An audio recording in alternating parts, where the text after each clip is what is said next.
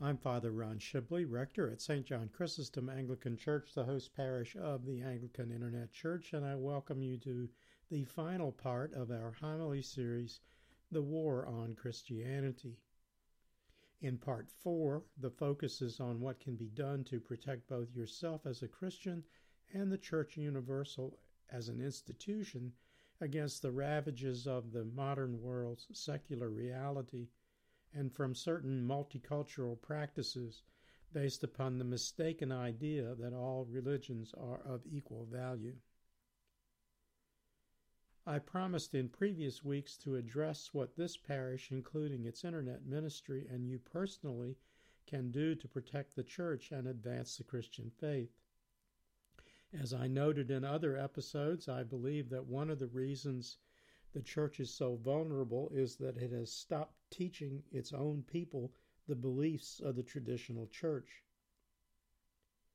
This has had the effect of leaving the laity unprepared to defend the faith when it is assaulted, whether in the political or social arena.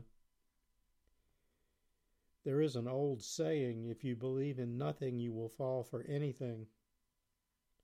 If the Church itself does not teach its own people on a regular basis, then why should any of us be surprised that Christians cannot hold their own in arguments or discussions about the Church? I read an article recently in the Washington Post in which the writer complained that too many of the sermons he heard at churches in the Washington area were about doctrine instead of about being about the poor and the suffering, social justice, the perils of the age, and so forth. Regrettably, the current pontiff at Rome seems headed towards a de-emphasis on fixed beliefs and an increase in emphasis on social issues. I predict that this will lead the Roman Catholic Church down the very same road which the Church of England and its Episcopal Church brand in the United States went.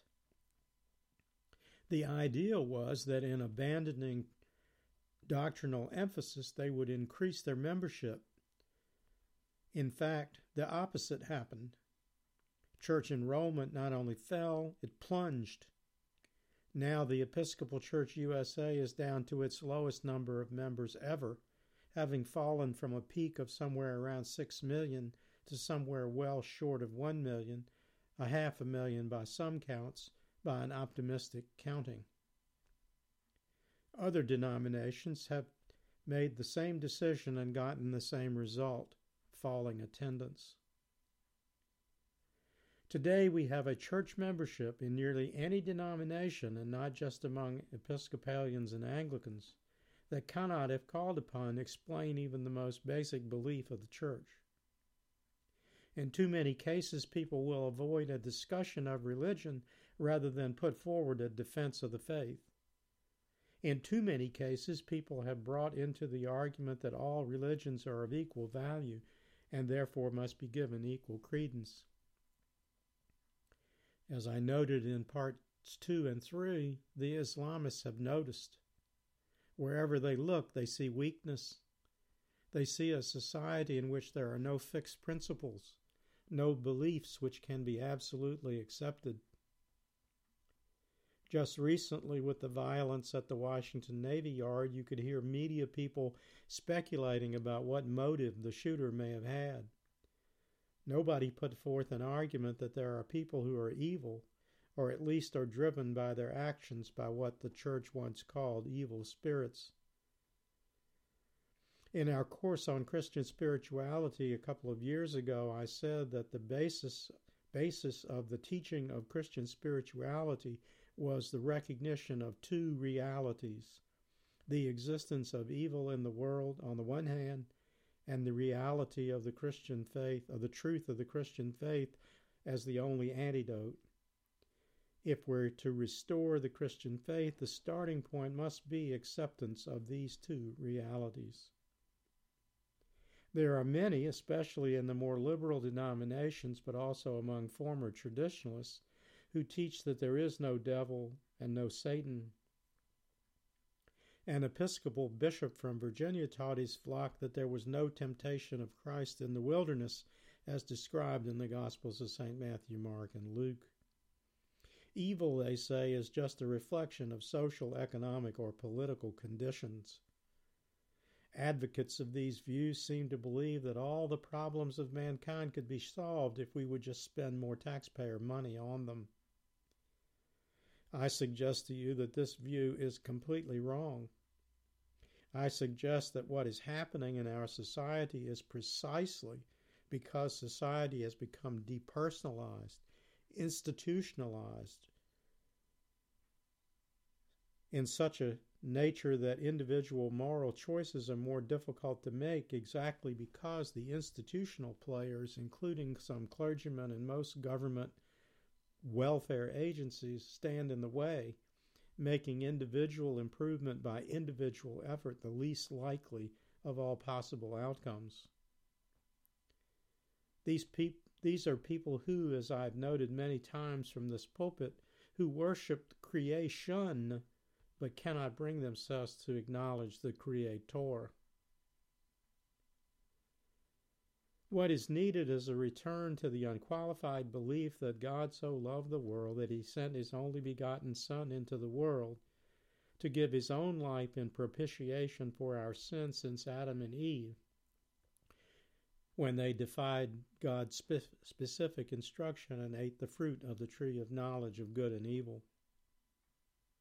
We must begin once again to teach our children and our friends and our families that we are not automatically the product of a flawed nature.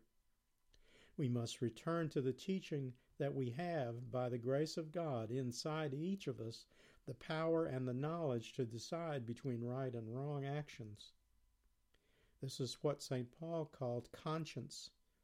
He believed that we are all born with a conscience, and we need to make each of our decisions, whether that be how we treat each other, or how we raise our children, or how we run our businesses.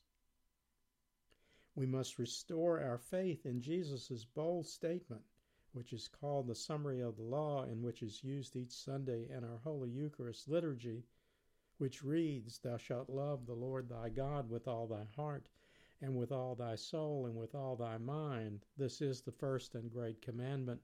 And the second is like unto it, thou shalt love thy neighbor as thyself. On these two commandments hang all the law and the prophets." Accepting that declaration as a defining reality of our world is essential to rebuilding the church as a force in the world. When we have come to accept that statement as the defining reality, we can more convincingly say the words of the Lord's Prayer and the Nicene Creed, the former of which tells us how to pray, and the latter of which tells us the ancient truths of the Christian faith. Neither document has any qualifying phrases. There is no clause in the Nicene Creed which says that we believe a particular statement conditionally. It does not ask us to say that we believe that the Son of God will come again to be our judge, unless somebody we fear, or somebody whose opinion we respect, or someone from another religion has a different view or holds no religious views at all. You as an individual can address the assault on the church by attending church on a regular basis, always saying aloud the words of the Nicene Creed and pondering their meaning and asking for guidance if you do not understand something. You can address this by using the lectionary readings to advance your knowledge of Scripture, or by watching our online Bible study courses. You can address this by asking for personal counseling whenever you feel there is some aspect of belief that you do not understand. You can address the issue by inviting people you know to join us for services on Sunday. Finally, you can address the issue by being willing, unreservedly, to let others know you are a Christian and to prove it in your daily life by doing what St. Paul suggested, loving one another, doing right by one another, living by the commandments, applying the skills you possess to do the right thing, and not look for ways to avoid taking a position. Finally, I want to let you know what we as a parish are going to be doing. First, beginning with the start of the new church year on the first Sunday in Advent, we will, here in this pulpit and through our internet ministry, at www.anglicaninternetchurch.net and our YouTube channel. Our Sunday homilies will feature discussion of a moral or theological issue based upon traditional church doctrine rather than simply elaborating on the actual appointed reading for the day. Second, in coming months, the Anglican Internet Church's YouTube channel will offer a new series on Christian spirituality in two parts of 5 episodes each. Part 1, Seeing the Face of God, the seeing in quotation marks, will explore the concept of Christian spirituality, including its roots in the Eastern Church, as well as its practical and theoretical applications in the worship and prayer in the Western Church. I believe that a deeper understanding of the concept is essential if the material which will be offered in Part 2 of the series is to be effective. Part 2, Put Not Your Trust in Princes, will explore the corrupted nature of modern life, including obsession with self, instant gratification, overemphasis on acquiring wealth and the symbols of wealth, and the rejection of Christian values as they are applied in everyday life. Topics will include development of personal prayer habits, the acquisition of knowledge and the beliefs of the Church, which are necessary in order to make a convincing case when presenting one's beliefs to others, and learning to become an evangelist in one's daily life. My closing prayer is a morning prayer written in the 17th century in England by the Blessed Lancelot Andrewes, based upon, in order, Psalm 65, verse 2, 55, 18, 91, 11, 25, 3, and 94, 18, with his own words added as connections. O thou that hearest prayer, unto thee shall all flesh come. Evening and morning and at noon will I pray and cry aloud, and thou shalt hear my voice. Grant unto me, O Lord, so to pass this day in thy holy service, that the submission of my obedience may be well-pleasing unto thee. Give thine angels charge over me to keep me in all thy ways. Shew me thy ways, O Lord, and teach me thy paths. Order my steps according to thy word, and let not any iniquity have dominion over me. Hold up my goings in thy paths, that my footsteps slip not. Put into my mouth words honest and well chosen, that my conversation and my countenance, my walk and all my works, may be pleasing unto all men that see and hear me, that I may find grace in all that I say and seek. Amen. Glory be to God for all things. Amen.